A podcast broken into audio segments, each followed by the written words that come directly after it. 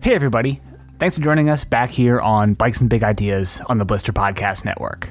I'm David Golay, the bike editor at Blister and host of the show, and you can check out everything we are doing and reviewing over at blisterreview.com. I'm joined this week by Katy Winton, who's making her return to the show to talk about everything that followed her whirlwind 2021 season, where she put together her own privateer race program on short notice and had what looked from the outside like a very successful season of doing so. But then, two races into the 2022 season, she reached a point of being burned out and unable to continue and made the brave and frankly just very commendable call to pull the plug and step away to get her mental health back to where it needed to be to keep going and racing at the top end of the enduro race circuit as she had been for better part of a decade going into that point. and this has been an episode that I've been excited to do for quite a while because to be totally honest I've had some struggles with my own mental health over the last bit and Katy I think does a really good job here of just being vulnerable about where she was coming from and communicating the importance of taking care of one's own mental health and not just glorifying the place that one's in racing bikes for a living and the toll that that can take. And she talks about it really well. And I just am very grateful to her for being vulnerable and sharing her story here. And think this is a really good and really important episode. So I sure enjoyed the conversation. I hope you take something away from it too. And, well, let's get right to my chat with Katy Winton.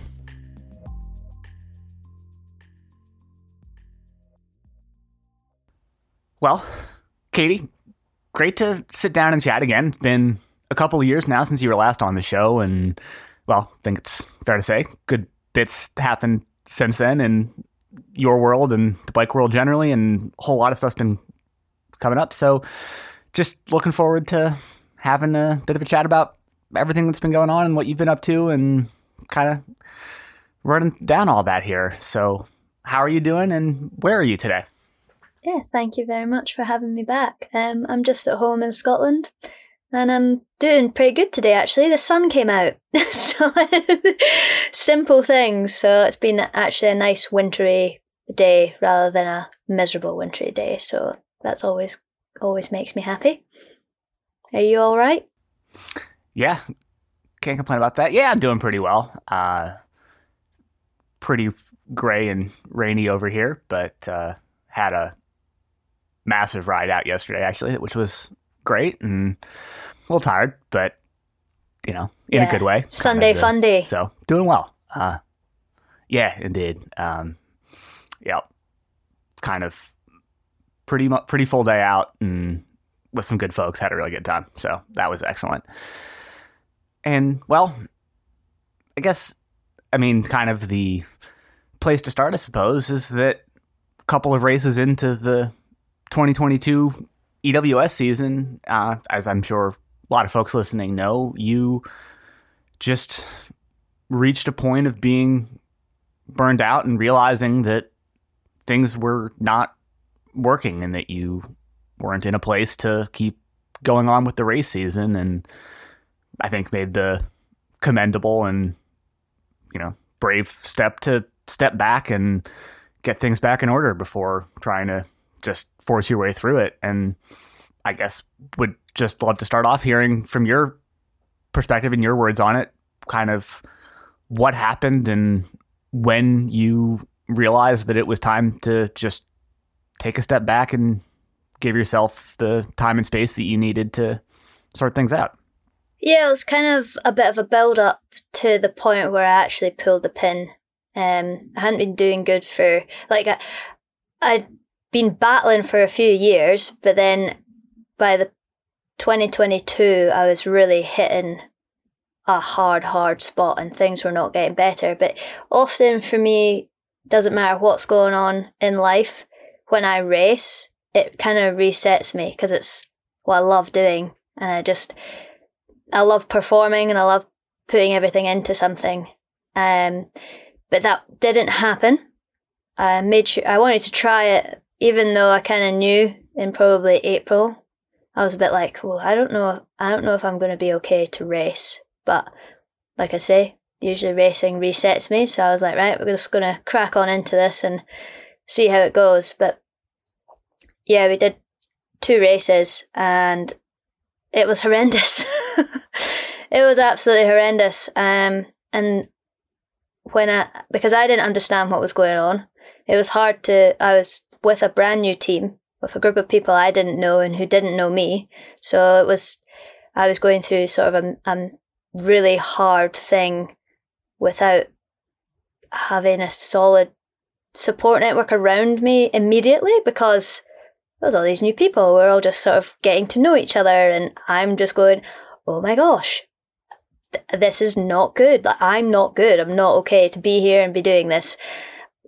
I have just got this team that's just like, um, we, we're meeting you for the first time. What is wrong with you? um, and then it was at the second race on the the final stage, and I am a very determined person and give everything hundred percent. And I was down, coming down that stage, and I just went, "This is it. I, like I can't do this anymore." And I literally gave up. And I, that is like unheard of in all of my life. Like my whole thing with racing is like it's not over till the finish line. You give everything till the very last moment because you never know what could happen. And I, I gave up and I just rode down the hill, and it was the most horrendous feeling of my life because I was just like, this is not me.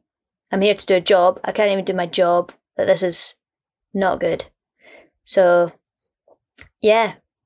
Well, it was kind of just it because I I just rode down that stage and then I rode down that stage and was like, right, I've hit the finish line and I need to get out of here.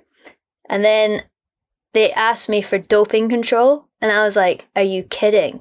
I came like 24th or something. Like, what on earth? What, whatever I'm taking isn't working clearly. Why are you why are you drug testing me? Anyway, I was just like, oh this is the last thing I need. I really just want to get out of here, but I've got to go and do this doping control and I was just in bits and in pieces. I had to go and sit and do do this whole thing. And then after that, um, went through a bit of a process for a few days, speaking with my mental performance coach, talking with my team manager, um, and my physical performance coach. We all had a meeting and discussed the situation together as a team. Um, and just figured out the best case scenario was just to pull the pin on Canazei, which was the round the following weekend, um, and then make a plan from there. And then it became pretty obvious to me that if I was to actually recover, I needed to take racing off the table for the rest of the season because I would wouldn't be able to relax if I knew I had to come back and perform because I'd want to be preparing properly and appropriately to do the job properly. So we pulled the pin on the remainder of the season, allowed myself to have a proper break and then rebuild from the ground up basically in the same way that anybody that's had a major injury within sport, that's what you have to do. You rest and recover, and then you build back from the ground up. Total overhaul of everything and and rebuild on every in every aspect of yourself as an athlete, physically, mentally, all of that. Yeah, and that makes a lot of sense that you reach this point just where you're burned out and overwhelmed and it's just it becomes really hard to keep all the plates spinning and you can't kind of halfway do it. You just need to go for that full reset. And how hard was it to really sort of make that call and have those conversations with the people around you that you needed to bring up to speed on that because, as you said, you're with a new team and just don't have the same set of established relationships that you might if you'd been in the same place for longer. And did that make it harder to make that call to to step back, or was it just so clearly time that it kind of didn't matter? You just had to do what you had to do. Yeah, in all honesty, there was no other option. Like I would, uh, like if GT turned around and gone, well, you know, we can't support you if you're not going to race. I would have been like, that's fine because I can't race. I'm not racing right now. This is not me. I'm not okay. And this is my health that is being severely affected by this and I can't carry on. Like I f- actually can't race. Like this is it. So like that that was so clear in my mind. This was the only way forward if I wanted to come back and, and perform it in a way that I know I can. This was the only way to do it. What was hard, you know, the people that I was making the decision with and the people above me within GT and stuff like that totally understood, totally supportive, all made sense. What was really hard was when I was with the team on the ground because essentially I'm surrounded by strangers that I hardly know and have to tell them, I, yeah, hey guys, I'm not actually going to be racing this weekend and I'm not okay. Oh, what's wrong? At that point, it was really hard to articulate. I was just like, I don't really know. This is not, I just know I'm not going to be racing this weekend and I'm going to have to go and figure some stuff out. But to have, you know, it's one thing to be vulnerable on a camera or anything like that, but when you're vulnerable to people and you have to actually, you know, say say what's going on, that's that that's real vulnerability, and it was horrendous because I couldn't explain myself at that point. It was too soon, too fresh, and I didn't understand fully what was going on either. So it was pretty, yeah, uh, it was horrible. You can put a post out on social media and be like, yeah, sweet, this is what's happening, see you bye. But you don't have to deal with the reaction of anybody because it's just pushed out there. Whereas I'm dealing with, I was dealing with the reaction of people that I don't really know, telling them something that I don't even understand. Like it was, oh, horrendous. Yeah, that sounds incredibly hard having to not only make this difficult call and step back from doing the thing that sort of been such a huge piece of what you do and your identity for so long and then having to attempt to justify it to the world when you probably haven't fully gotten your head around it yourself. And um, that seems just incredibly difficult i know and and it's like if if I had like snapped my back or like broken my leg or injured injured myself in any way, it wouldn't even be a thing. That's what frustrated me. I was like, I wouldn't have to explain this. People like, oh yeah, sweet, cool. Go get yourself better. but because it's like psycho- psychological, people are just like, they don't understand it. And I don't expect everybody to understand it, but we also don't even have any form of compassion sometimes being like you, you, people like I feel like we're we're on our way to being a more compassion, compassionate society, but there's still a lot of people that judge that, judge oh you're you're weak, you're this, you're that, and I I've never had to be more strong in my life to make that call, and it was horrible. It was horrible. Yeah, I think that's a really good point. That somehow when there's not the obvious physical manifestation of what's wrong, you know, a broken bone or whatever it might be. It I think it's harder to sort of put your finger on the exact place that the problem lies and the shape of it exactly. And because of that, it's just harder for people to really understand what the problem really is and what it looks like. And the importance of addressing it. And um, yeah, that that very much makes sense. And I mean, you sort of talked there about just well, kind of all that, but what was the reaction from the public and people on social media and what have you like? I mean, it's obviously a, a difficult and scary thing to just open up and be vulnerable and put that out into the world in the first place. But then, I mean, did you even pay attention to it, or was it something where you were just like, I have to say this, and then go quiet for a bit to protect myself from it in a way, or how did how did you handle all of that? Um.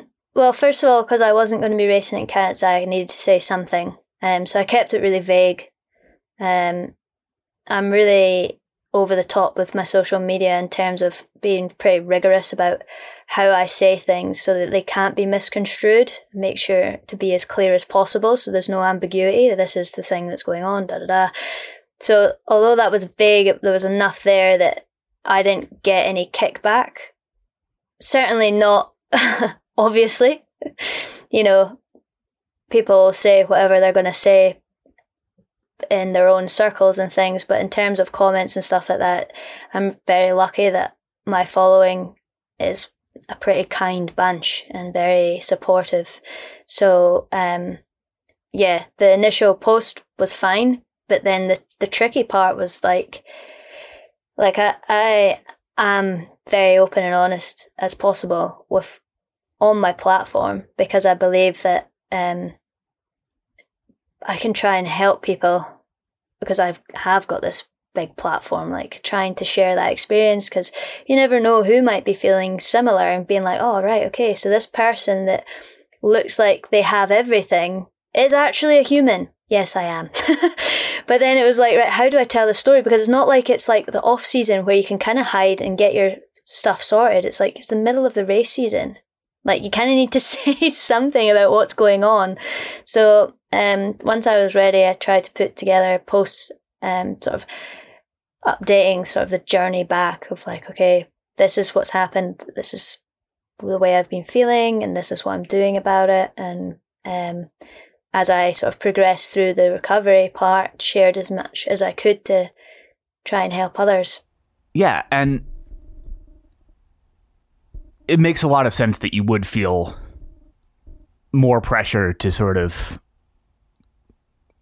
say something, keep people updated to some extent, given that it was in the middle of the season and I guess sort of your absence was maybe a bit more conspicuous in a way for for that rather than had this all happened off season it would have been easier to be quiet. But behind the scenes, what did you just feel like you needed to do in order to step back and get the reset that you needed? I mean, what what was the process of actually getting things back on track like for you, and what did you need to do to sort of reboot whatever it was that hadn't been working and just get things going back again?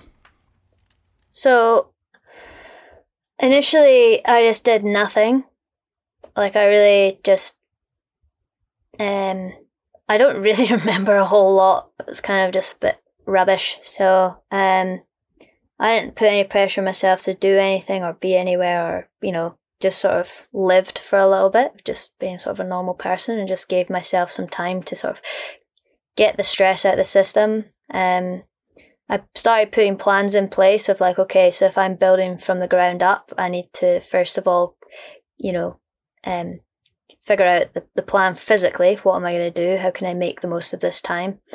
Um, so like getting my body completely realigned by my friend uh, Jill Blades, who's an osteopath. She lives in Norway.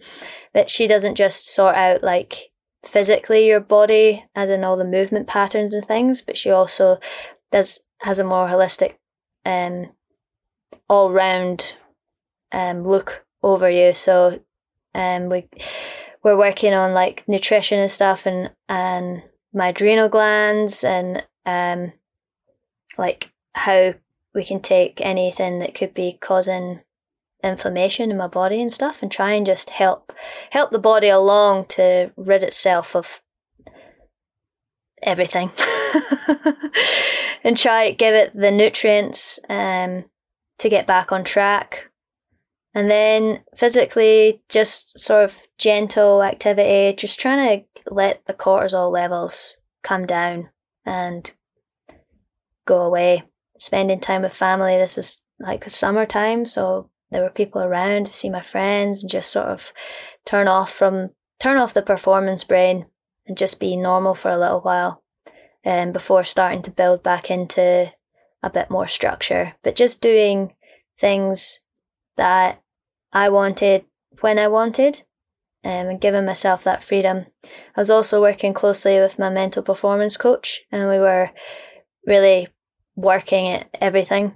Um, and I still don't know what he did, but we did a lot of work around like my purpose and um, just changing a lot with my mindset and things as much as I could. I mean, a lot of this was built up for over a few years, so there was a bit of reorganizing to do. So, yeah, it, you know, it wasn't just like I just sat around for however many months. Like I was working hard to make sure I was going to come back better than I was before, with better habits, with better, um, better mindset, and and so this this didn't happen again. So it's like, what what caused this? How do we improve?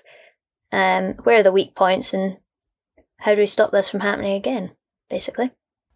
How long had you been working with a mental performance coach prior to this? Was it something that had sort of been part of your program as a racer and maybe more focused on the actual racing aspect of things before? Or when did that kind of become part of your routine, I guess? So I've had various different people over the years, but um, Alan Mulvey, who's, who's been I've been working with, um, he actually emailed me after I put my videos um, for keeping up with Katy when I was privateer again. And he offered his help. He was like, I think, you know, I can help you out. And so I was like, all right, sweet. And so we've been working together so since 2021. And he's almost just like it's like a almost like a life coach because it's not just racing and performance. It's like how how do I turn up? How do I you know work with people? And how do how can I be the best version to to work together as with a team? And then how do I turn up under stress? So when I I am stressed at a race or whatever, because racing is stressful, how do I manage that and manage myself? And really just learning not just how to be a better racer and athlete, but be a better person. and like the skills and everything he's uh, taught me have been completely invaluable on and off the bike. So, um, yeah, it's just unfortunate that everything was hitting the fan at the same time. So we didn't really get to see what I was truly capable with his help because we were just getting uh, many curveballs. you mentioned earlier that very often racing really feels like a centering thing for you and something that makes you feel like yourself. And, you know, when things get dysregulated and that stopped being the case, when that stopped working, would imagine that it's very easy for you to feel like the thing to do is just to put your head down and kind of beat it against the wall a bit, trying to make the thing that has worked in the past work again when you know the underlying conditions and circumstances have changed and you need to try something different rather than going back to that same well. And does that kind of sound right? And what was it that got you to make the mental shift to realize that no sort of just doubling down on racing and focusing on on that wasn't going to get you where you needed to be? Well i tried that hammering it against the wall for the whole start of 2022 like i went full full whack you know i'd just done 2021 and made it through on my own and finally i had everything like i had the the team the support and this was like, right, let's do this. Like, let's get back to where I can be. Like, I'm gonna make this happen against, you know, it doesn't matter what's what gets in my way. I'm doing this. This is, you know, just full drive. Um, and then when things weren't quite working, I was like, well, it doesn't really matter because we're going to, you know, we'll make it, we'll find a way. It doesn't matter. Just keep cracking on, keep cracking on. And I mean, that's part of how I ended up where I was because I wasn't listening to myself because I was just like, yeah, just shut up. We're, we're cracking on with this and we're going to make this happen. And that's, it's like a blessing and a curse to have a, drive like that. Um, and then it was when I'd done those first couple of ED, EDR, it was EWS still then, I think. Um, when I'd done those first two world rounds, and I was like, okay, it's we've we've really hammered this, and it's not working, and so we need now we need to change. You know, I've got I've got drive, but I've also got some sense. So like I'm like, yeah, that's not working. We're still trying to get to where we want to go, but we're going to have to do it a different way because this is not giving us the results we need in in all um, aspects of that word. Like I can't ride down this hill. I don't know how to race. I also have lost myself and now have no fight left to give because I'm just so done. so yeah, we need to try. we need to do this a different way. We've really run it into the ground.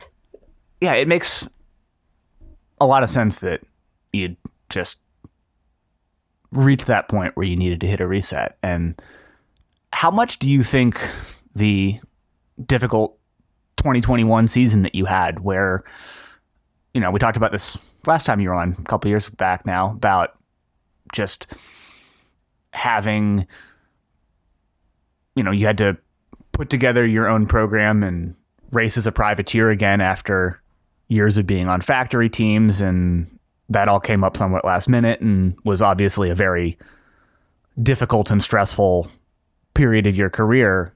And how much do you think having had to take on all that extra work and stress and mental load that you did to make that 2021 season happen contributed to the feelings of burnout that you just kind of hit a wall with in 2022 as opposed to that being an extra speed bump on a road that you were maybe kind of already going down regardless.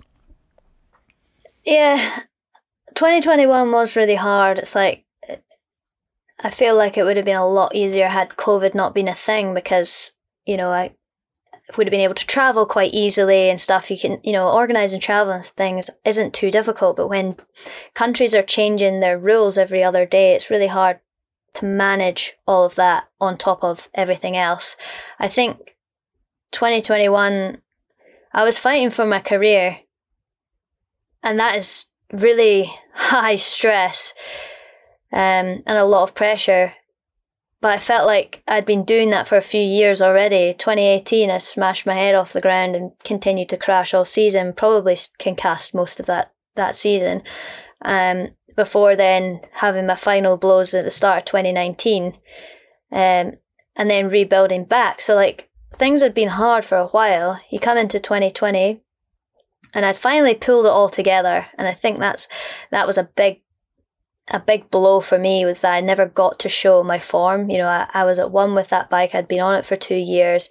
I was finally back to strength. I had no more um, concussion symptoms, anything like that. I was, I was really on one, and I never got to show that form because by the end of the year I was on a different bike, and then I got dropped, and so then it was 2021, and it was just like, like, like constantly trying to prove that I was still one of the top dogs. Um, and then I came in because I had obviously taken on that mentality of trying to prove something, just not not healthy.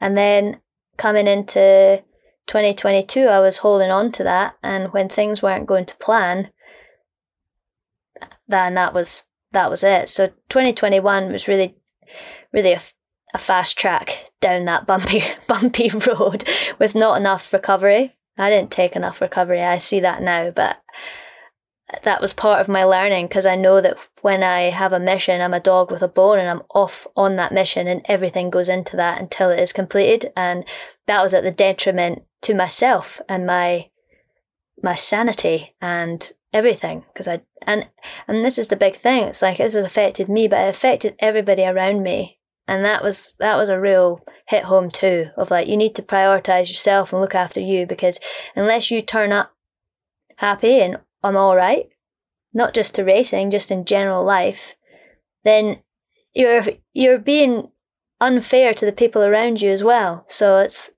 there's been a lot of learning these last couple of years. What would you say have been some of the big lessons that you've taken away from that and how to maybe how to listen to yourself and know identify when you need that time off or what's what do you feel like you've got a better handle on now that you didn't at that point? Probably the biggest thing is with my mental coach Alan was changing my purpose and understanding that better and taking it away from like results and all of that. That's always always what you want. You know, you want to win, and that drove me since I. I mean, since I started racing when I was like fourteen. But you become an adult, you know. that that gets you so far, but then you got to change that so you can actually be a sustainable performer rather than um, just running yourself into the ground. So that was a huge shift and change to the point where it was like, I'm okay, and I know that when I put down my best, that's meant and it doesn't matter what the result is because if I do my very best performance and I, I want to do that, that's enough. Like the end, you know, it's not like, oh, it's only good enough if you've won or if you've been on the podium, you know, because that's that's how you really end it for yourself. So that was a huge shift, which then really just filtered down into a lot of my life because then I was able to go, okay, to be your best, you can't just fully focus on this one thing. There are a lot of pieces that go into getting the best out of you. So what do you need? And in that time that I had off, I was like, okay, you know, what what makes you feel good? What's important that makes you you as a human, not as an athlete, but just as a human? And how do we put that in place? So like doing my art and stuff is is really important to me because it's it's part of who I am that I just is the, probably the first thing to go when I'm I'm under the pump and I need to get stuff done. But actually, if I want to do everything well, I need to keep that in, and it comes back to this. Um, it was Simon Sinek. Um, he talks about sharpening the axe, and I was just like, oh my gosh, I understand. And it's these two lumberjacks, and they cut wood all day, but at one point during the day, one of them goes away for an hour and comes back and still cuts the same amount of wood as the other guy. And this other guy is just like, what is this guy doing for this hour? Like, you go away for an hour, do one hour less work than me, but you still cut the same amount of wood. And he's like, I was sharpening my axe. And I was just like, oh, I see. Right. By doing these other things that aren't necessarily like or don't seem like they're helping the cause. They are helping the cause because they allow you to do your job better. And so that is why they are an important priority but i really needed to have that figured out in my mind to allow myself to go and do these other things. Because then i was like okay this is this is a sharpening your axe activity. Go do it please. Yeah that very much resonates. And i think we were talking a bit off mic before we started recording about I think well, I've had sort of some intermittent and kind of up and down challenges kind of with my own mental health over the last while and spurred in part by some some stuff going on in personal life and whatnot. But one of the things that I've been having to navigate is that mountain biking's been something that has been a big part of my life for 20 plus years now. And having, and I, folks who listen regularly probably know, like I, it wasn't my job for a long time, worked as an engineer and did a lot of other stuff, and then have made this change to reviewing bikes for a living. And well, that's been great. One of the things that has taken a little bit of figuring out for me is that by kind of historically have had these like one more sort of section of my life where there's you know just personal life and then professional world and then mountain bikes. And I've kind of collapsed two of those down to one and have taking mountain biking from being something that was purely recreational to turning it into work inevitably changes your relationship with it. And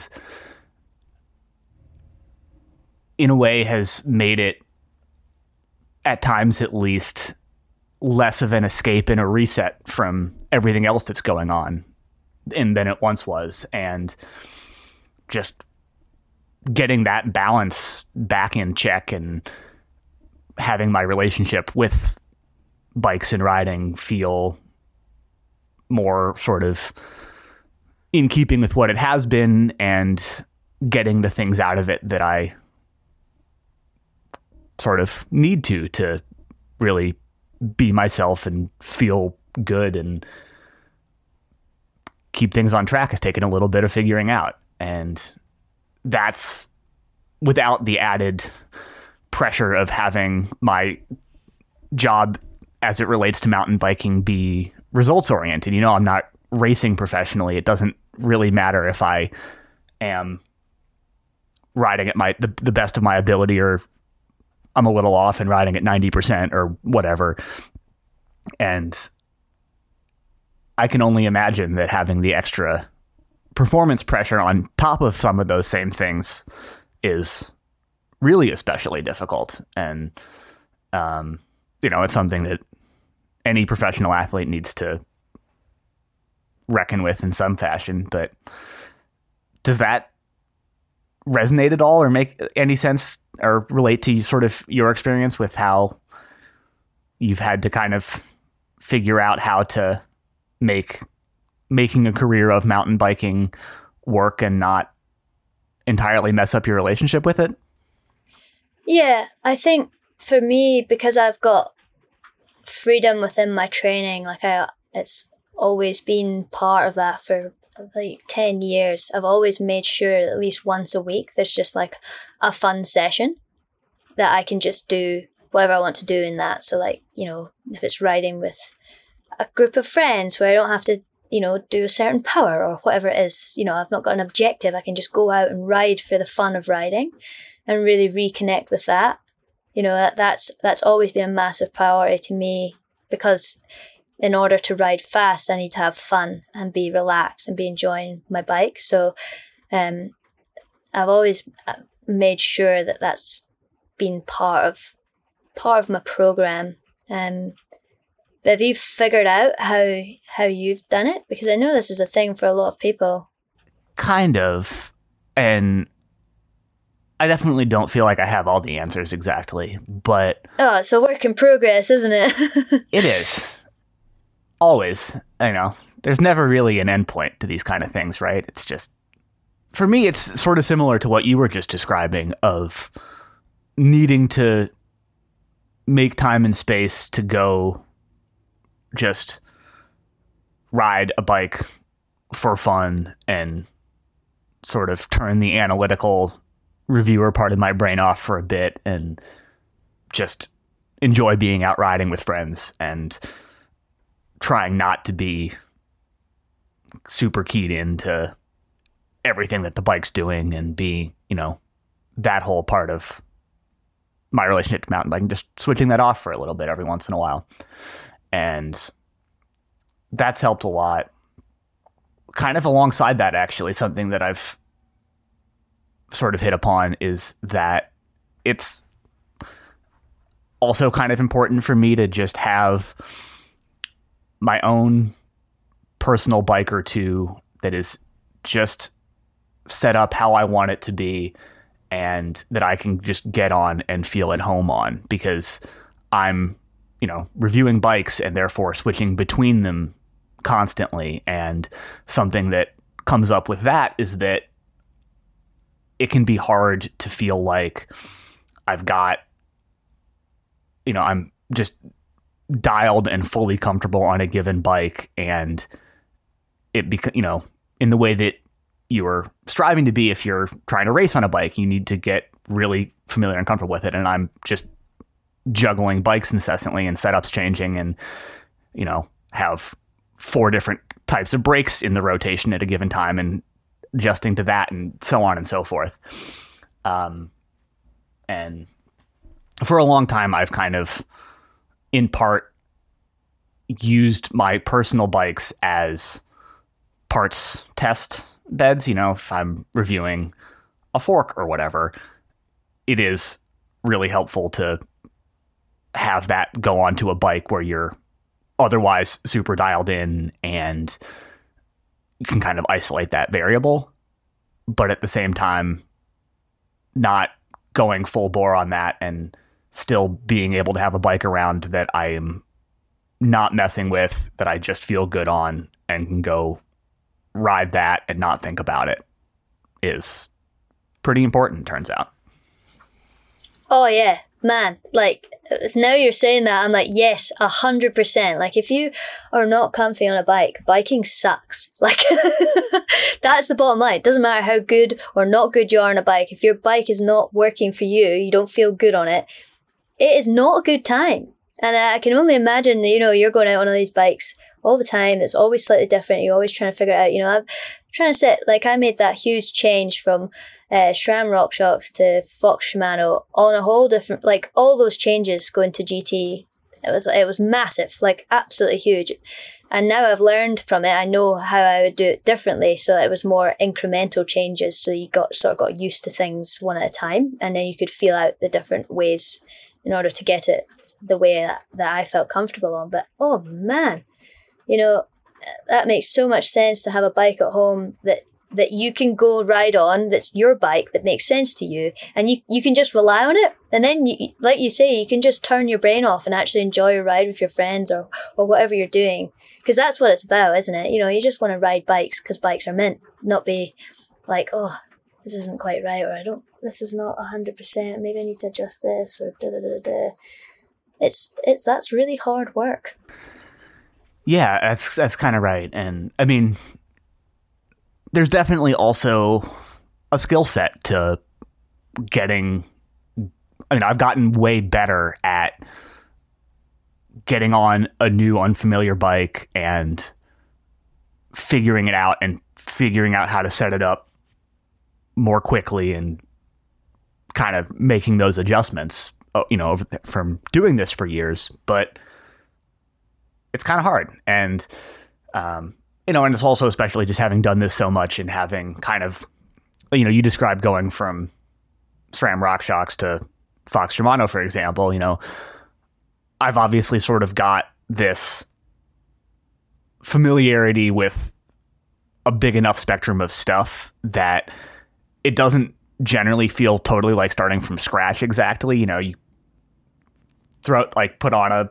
a Zeb or a 38 or you know whatever the the parts change might be and I've spent time on it before and I kind of have the pieces to put it all together in a way where it's not like totally out of left field, but even so, you know, it takes some figuring out and uh, that is definitely not always the easiest. So that's been been a big part of it for me. It's good you've identified that though, because then once you know this is all this thing you know just having an awareness and sort of noticing things. And then once you sort of go hold on that's actually a bit of a problem for me. You know how can i how can i make this work better for me so that i can enjoy biking? You know it's that's that's relevant across the board in all all aspects of life. So like being able to identify that and then put things in place that's that's mint has it been working?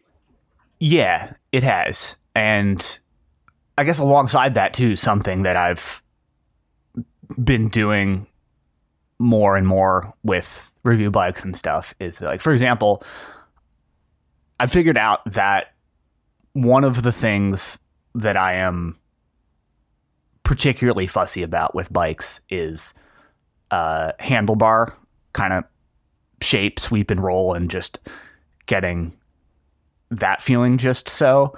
And so I've been increasingly just saying, you know, get a new review bike in.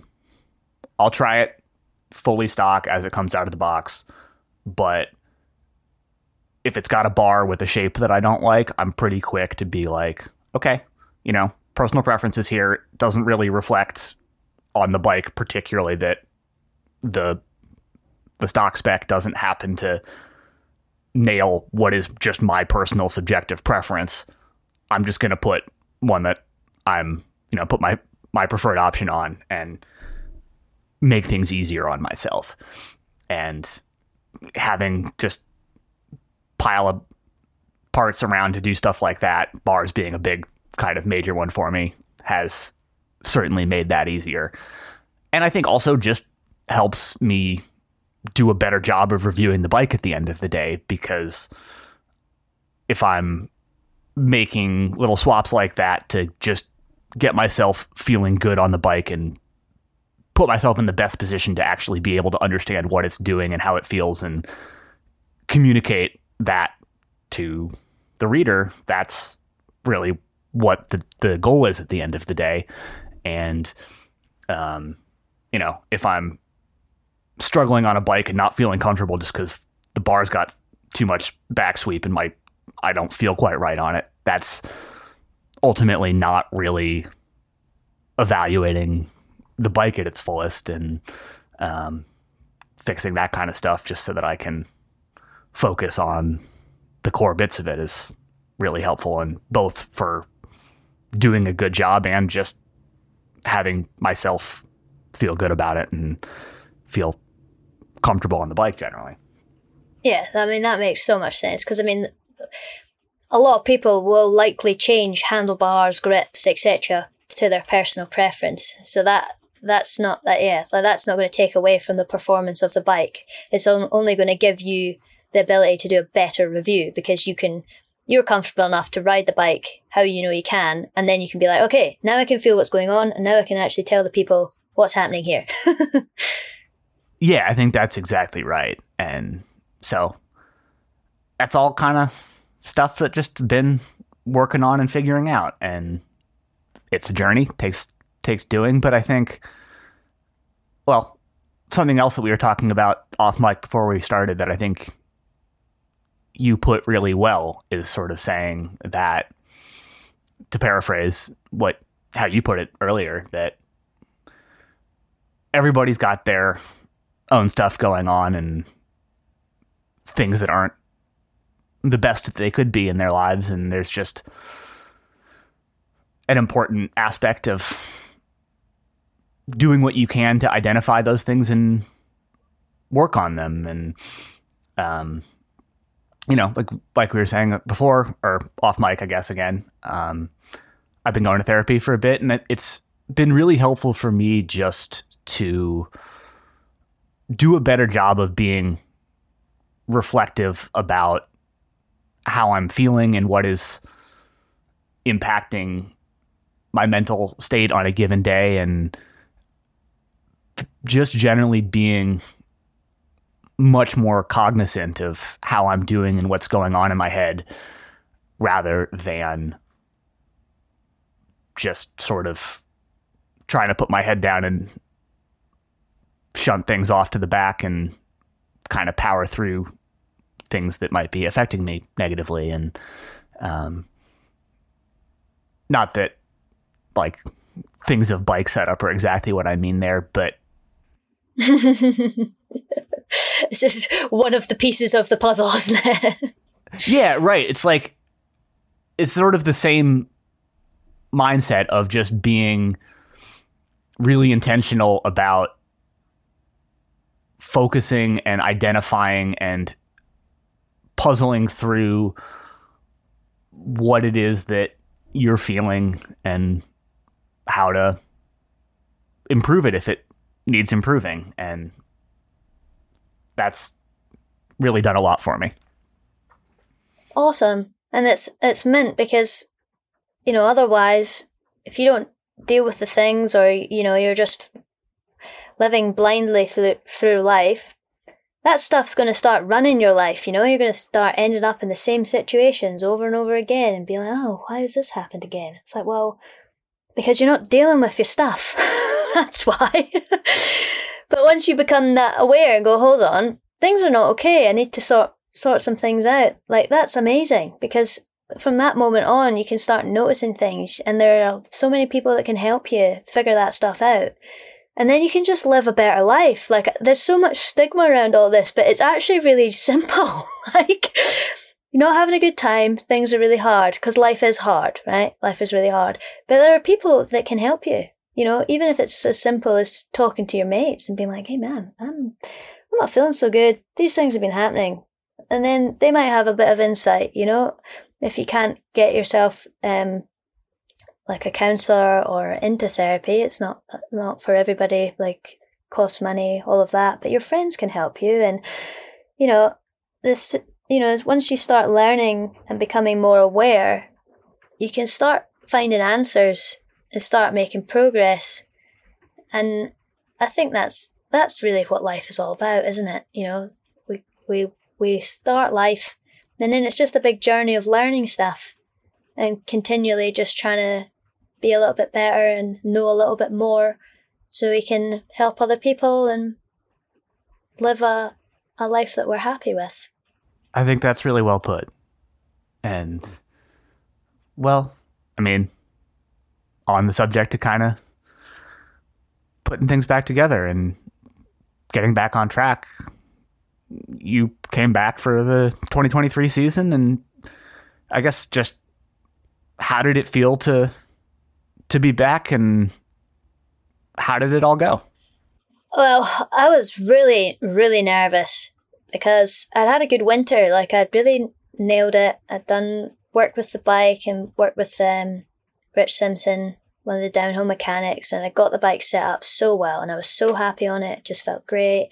I'd done some good training. You know, I was riding in a way that I was happy with, and I was like, right, okay, well, this is it. Like, there's no excuses anymore. like, um, but we're just going to go out here and you know, figure it out. You know, I had missed a year of racing, so you got to find the pace again, and and there's no better training than racing. So getting to that first one was a bit of a shock to the system.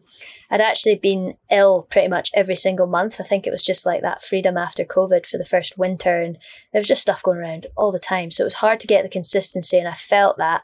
But I was like, that's fine because we'll build that in. So the first first race, I can't even remember, came like 18th or something, but just had a blimmin' great time. And it was awesome. Maydena, sick tracks. You know, it's good to be back with the team. Um, and yeah, it was like such a great fun race to start on. So then the next week was Derby. And yeah, just pulled out a top 10. I was ninth. So that was awesome because I wasn't expecting a um, progression like that. And I was like, right, okay, sweet. Now I know what I need to do for the next couple of rounds and was in a, a really positive place didn't quite work out. We had a, quite a lot going on within the team and stuff that was quite hard. I smacked my head again, but thankfully wasn't actually concussed. Just got the care I needed to make sure my neck was fine and everything. Was able to come back, do the block in Europe. Um, and then for the final couple of races, I mean, I'm talking about this, but it's not been plain sailing. Like, you know, before Loudenvielle, we got told that things were changing with GT, and you know, it's like, right, okay, we're gonna have to start you know, really looking for alternative options if for one to keep racing. Um, and so I did the first, the last two rounds. I was tenth, and then maybe sixteenth or something by the last one.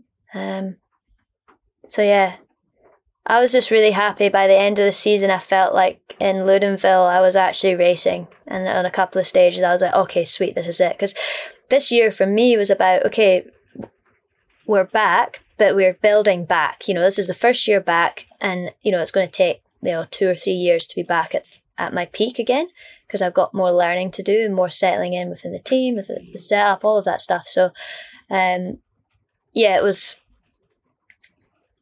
it was good, a good good step back, but not where I knew I could actually be.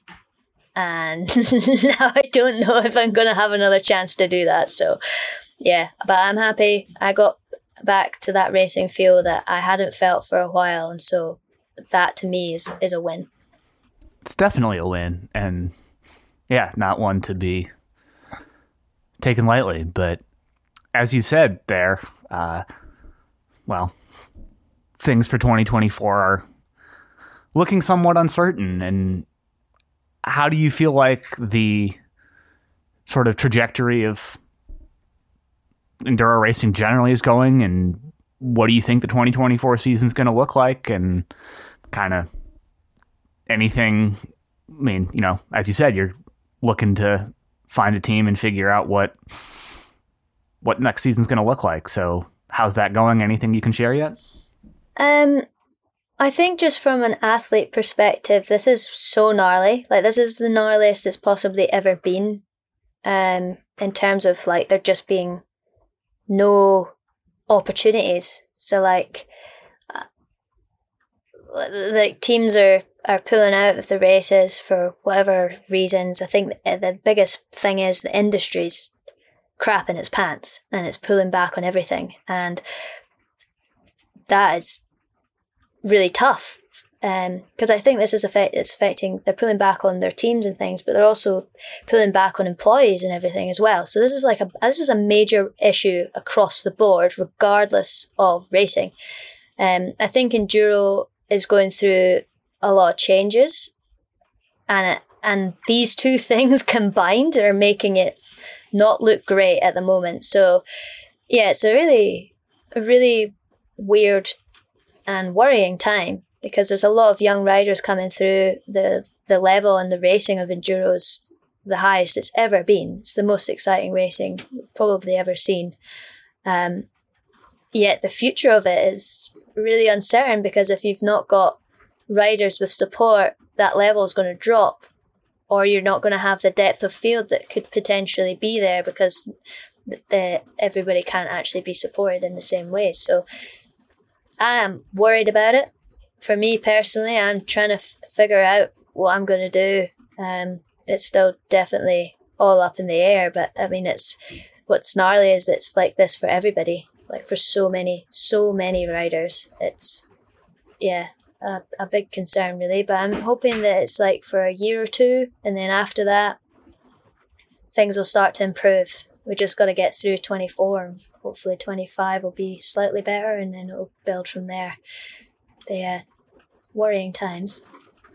Yeah, it is. And it's clearly a difficult time for the industry in general, kind of all of the various factors from COVID between supply chain disruptions and the boom in bike sales that seems to have been somewhat temporary at least and a lot of people trying to figure out kind of how to navigate that roller coaster and we're definitely feeling some ripple effects now. So it's going to be a very interesting couple of years here. And uh, here's to hoping that it all goes as smoothly as we can hope for anyway. And uh, time will just tell, though. So yeah, we'll, we'll just have to see. But uh, Katy, this has been great. I really appreciate you taking the time to come on and just and also opening up and being able to share a lot of that because it's not always the easiest stuff to talk about, but Think it's important and just a good reminder that you know mental health is a big part of your health in general and something that really needs some care devoted to it. So um, again, been a lot of fun and appreciate you coming on. Thanks for having me on and giving me the opportunity to talk about this. And all the best. Thank you. You too. Yeah. Good luck with getting things sorted out for 24 and everything going forward. And uh, yeah, I'll be pulling for you. Thanks so much. All right.